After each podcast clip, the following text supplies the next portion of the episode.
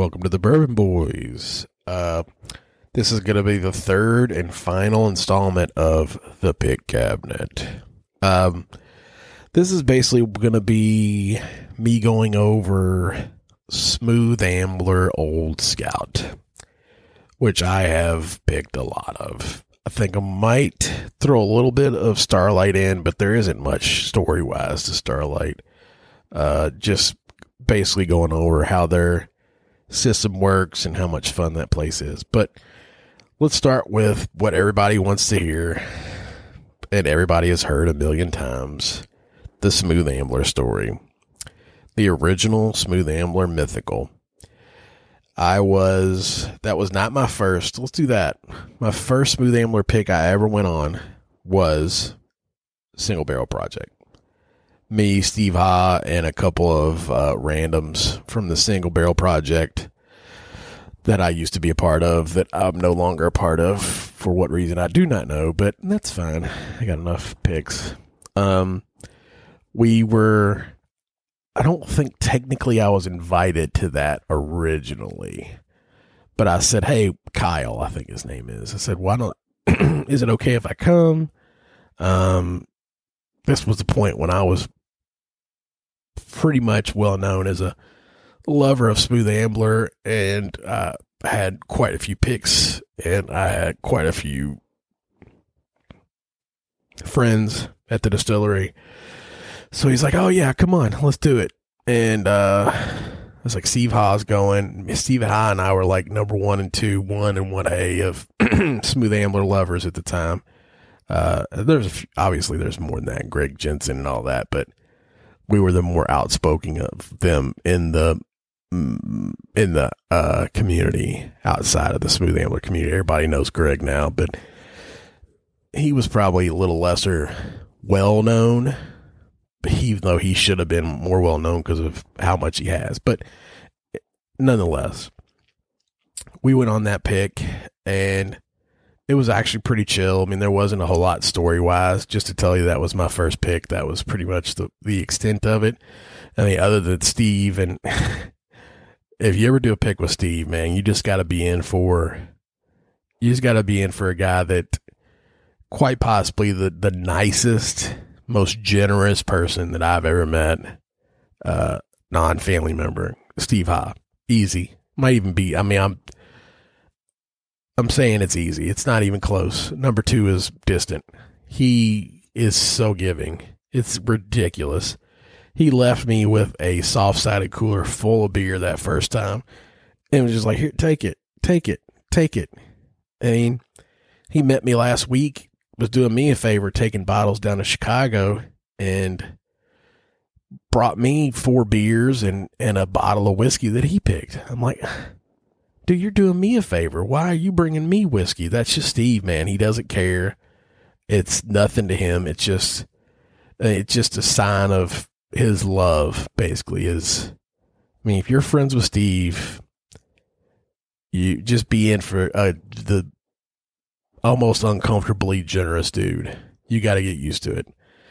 So anyway, he rolls up and he's got a trunk full of whiskey and he's got beers and he's got this for trade for sale from 1789 or 1789B and all these whiskeys and just we're just getting hammered in the Rick House with all these really delicious whiskeys and it was just a really good trip. Um, but yeah, that was my first. We ended up picking three, I think, that day. There was one that was a standout, and they picked the other two because they let them basically. So the second pick that I went on is the infamous eight barrels in one day pick. And for those that don't know, back in the day, Smooth Ambler doesn't run like this anymore. I don't think. I haven't been on a pick on site yet. I'm about to go next month. They used to set out.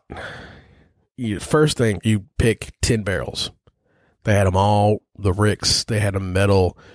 They had the metal ricks that were laying them on their sides, uh, stacked to the ceiling, and they had two or three rows. And it's like pick ten of these. They had they had high rye, high and low rye both at this point. Pick ten. They would drill them and they would pour samples. and you would taste through those. if you didn't find anything you were in love with, you could drill 10 more. Or if they really liked you or knew you, they just leave the drill and let you go to town.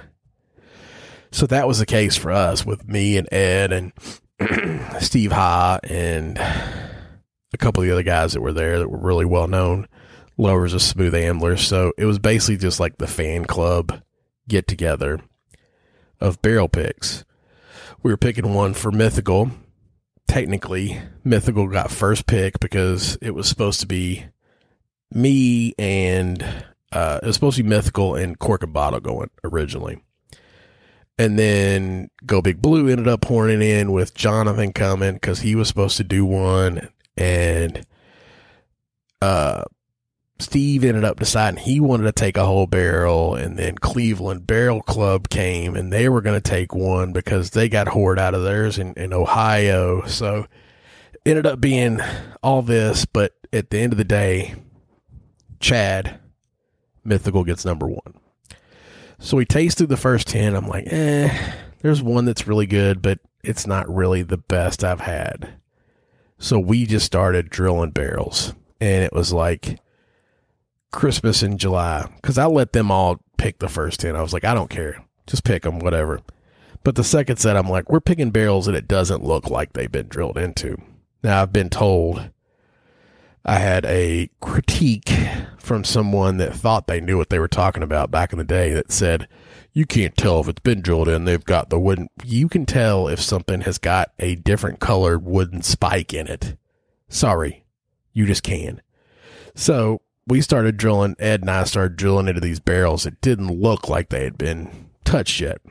So eventually we find two barrels right next to each other, which ended up being Mythical and Cleveland, which are hands down two of the best barrels I've ever had. I'm not going to lie to you. Actually, those two and Cork and Bottle 119 uh, proof and uh, Fat Unicorn, four of the best that I've and it's for my top 10 easy no questions asked uh, smooth amblers of all time but those were all four picked in the same day it was crazy man we were just so the fact that we were still able to pick solid barrels of whiskey after the 20th barrel tasted is what was really insane to me it just was such a crazy day steve ha we go out to eat dinner that night and uh, my man loves to eat. So he ordered two entrees. He ordered one for an appetizer, a sandwich like a a Reuben or something with fries, and then ordered another entree for dinner. I'm like, hey, this guy's banana sandwich, man. He's ordering two entrees. but that's Steve, man. He just he lives life. Steve lives life. Um, I'm trying to think if there are any crazy stories though. wasn't really any like that's when I was really first getting into whiskey and getting into picks, and I hadn't really gotten hitting my stride where I was crazy yet. I was still worried about pissing people off. That's gone now. So yeah, it was just me and Ed pretty much had his picked out. We did help him pick a couple, I think, but I'm pretty sure him and Paul had already had some earmarked for him. Paul always rolls out the good shit for Mr. Edward, Mr. Donald. That's when he picked like a short barrel that was like 84 proof or some stupid low. I mean, that's Ed though. He likes that kind of stuff. He likes the unusual stuff. Just picked so many barrels that day. Um, trying to think what's the second smooth ambler. Did I go on another pick with them before after that? No. Single barrel project. Eight. Cork and bottle. Yeah. That now the next one, the next smooth ambler is Pretty Ricky and Mythical. They actually sent us. We were supposed to go to the distillery to do pick, um, and we were scheduled to go in February of this year which by now everybody knows is when the COVID hit, pretty much everything shut down the week of our pick. That's when the shit hit the fan, literally. That's when Rudy Gobert got sick. That's when Tom Hanks got sick. That was the week we were supposed to go. We had our Airbnb booked. We had everything ready to roll. And then that happens. People had flights. It was stupid. And stupid in the fact that it was just the coincidence of it happening that week. So, like, okay, well, that got canceled because it's still just still we got shut down. so we're gonna take it. We're gonna make it up, and then it's like keeps going.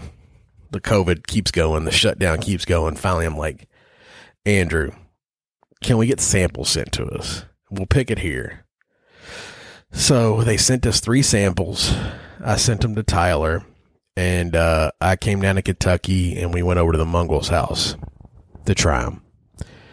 Uh, they were not good. There was one that was fine, but it wasn't great, and we were like, ah, we can't, I can't, I cannot happily put Mythical's name on any of these. So we decided to ask Andrew for three more. So at this point, uh, this is when Ricky got sick. That was actually the last time that uh, I saw Ricky was Ricky uh, Mungle was when we did this pick tasting, and I could tell he wasn't feeling well. I uh, was supposed to spend the night at their house, and Tyler was like, "Yeah, dude, you probably should just come stay at my house because the Mungles aren't feeling well. They thought they had the COVID, or they thought they were sick, uh, or thought they had it had it before, and it was just the the um, aftermath of that. So I was like, yeah, I guess I'm just gonna, yeah, talking to them before I left. Like, I guess I'm just gonna go hang out at Tyler's house, uh, and uh, leave you all be to. Oh man, come on, you can stay here. That's fine. Don't worry about it. You stay here. I was like, no, I'm gonna go to Tyler's and I'll just hang out there and just, I'll let you all be. And you know, little did I know that was the last time I was gonna see Ricky. Um, period, because I didn't get to see his funeral. He did have a funeral because of COVID and just an amazing person. And the good and bad thing about the last time I saw him was the fact that the last time I saw him was he was doing something that he loved, which was tasting whiskey. And I'm not sure he did that a whole lot at that point because he wasn't feeling too well. Um, he hadn't eaten. It was all kinds of stuff, man. It was just all all signs pointing to what eventually happened, but nobody thinks about that. Nobody thinks about the worst unless you're me, because I'm the only person that thinks about the worst when it comes to my health, even though it might just be a cold. Anyway, so we requested the new samples, and Ricky passed, uh, got sick, passed very quickly, uh, or was sick, but got diagnosed and then passed very quickly. And we got the other three samples and it took a little while. It took a little while before uh, they sent them to me. I tasted them all and then i sent them on to um, tyler and i think uh, Cleafot, who helped us who was there for the first time first three that came around and pickett and patrick grace so they all taste him and like they, these two are phenomenal it was like heads and tails best five year old MGP from Smooth Ambler we've had. Easy. They both like the Pretty Ricky better. I like the Mythical better, but it was it was a toss up for me. Anyway, we decided to make one a tribute bottle to Ricky and put his picture on it. And it's awesome, man. I just love that bottle. Just Pretty Ricky was his nickname. We just, I always thought he was so pretty and then put blue wax on some of them for the people we we actually ran a donation for St. Jude's in the group. If you donated at least, I think it was at least 20 bucks, then you were going to get blue wax in your bottle. We ended up generating, I want to say it was close to $4,000 for St. Jude's. which I'm pretty proud of the fact that we were able to do that just to add blue wax to a bottle. Only time I've ever waxed a bottle that wasn't at Bourbon 30. So that tells you something about how special that bottle and that man is or was, is, will always be. So yeah, that's my smooth ambler, my smooth ambler stories. I will say, especially in this time of COVID and we're hopefully coming to the end with the uh, vaccine around the corner. Just make sure that you tell people you love them when you have the chance because shit could pop off quick, guys. And you may not get that chance again, man. You may not get that chance. So be honest with the people you love. Tell them you love them. And uh, just cherish that time with people because you may not get it again. And I didn't know that was going to be the last time I'd ever see Ricky. If I had, I probably wouldn't have. I probably would have said other things to him. You know, I may have. I don't know. I can't remember if I gave him a hug or not, but it was COVID was kicking off, so probably didn't because you weren't. We don't really hugs. I mean, once we're allowed to hug again, it's going to be crazy. People are going to be hugging left and right. All right, let's move on to a much different, but still Indiana centric subject Starlight. So, Starlight, how I got involved with Starlight. I went with Jeff March to do their pick at Starlight. Uh, I was invited by Jeff to help out with them at uh, Rock Elite do their pick. I happened to be in town that time, so I was like, "Yeah, I'll roll down there and do that. That's cool. It sounds like fun." Um, so I went over there and I just I fell in love with Christian and the whole situation, the the the way they set up. It reminded me a lot of Smooth Ambler, which is you taste a bunch of shit. You taste a bunch of stuff. So the way it works, which is like usual, the verbose, and you may or may not have heard this on the podcast before. We did record an episode of a TV show, possibly airing sometime soon, reality TV show with LFG at Starlight, and you'll get to see a lot of this, this that type of stuff there too. But the way it works at Starlight is you do your tour if you want. You don't have to do that even. I mean, now when I go Christian, just like you ready to go taste barrels and then we just go. We don't do the tour, obviously. But they used to be a winery, still are a winery, not used to be, but that's what they used to focus on. Now they do the whiskey and they do brandy and they do rum and gin and all that jazz. And they just, they're different in the fact that they have three different mash bills they fill barrels from all different places, different char levels, different types of char, different types of barrels from different places. So you get all these different variations of whiskey. It's just crazy, man. And when you go in there, they're just pouring stuff where you left and right. Try this, try that. Do you like this? Because they're trying to get your profile because they have so much stuff. They're trying to get a gauge on what you like so they can narrow it down for you. And that's amazing. It's cool. It's really cool. It's crazy how they do it. And Christian is a young young guy full of energy and and he knows his whiskey and it's fun, man. It's just a fun experience. And that's how I got involved with him from Jeff. And then actually they were going Jeff was going to pass up on the barrel that ended up being the mythical first mythical Starlight barrel which ended up being one of the best younger whiskeys. I mean, I think that Mythical's done a really good job. Not to break my own arm patting myself on the back, but I do think Mythical has done a really good job with young whiskey this year. Uh, we've done 13 picks this year, which is three or four times as much as we've done in the history of Mythical. So this year has been nuts. I will be glad when this year's over because it's been a lot of work and not a lot of payoff other than whiskey being good whiskey with Mythical's name on it. Anyway, so that's how the first one got done. The second one was just uh went with Aaron Rothke. Was like, "You want to go do another one?" Sure. So we go to uh Starlight. This was the mythical pick for Starlight with a group.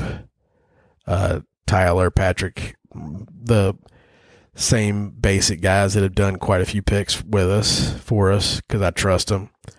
And uh, we ended up picking a Sauterne barrel, which was only one of two they had ever had. Uh, finished in that barrel. The other one went to a bourbon charity.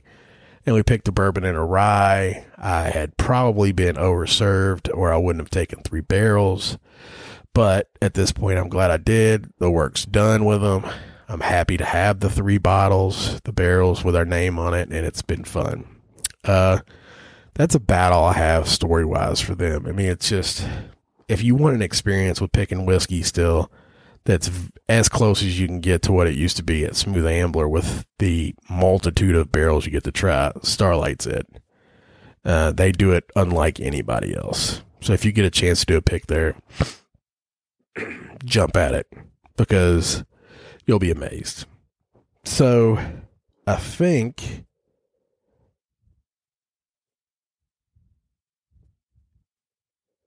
that is it. I think that's it for the pick cabinet. Three episodes worth of stuff. That's pretty good. So we'll end it here. Um, and I'll say until next time, enjoy your pours and enjoy your family. We out.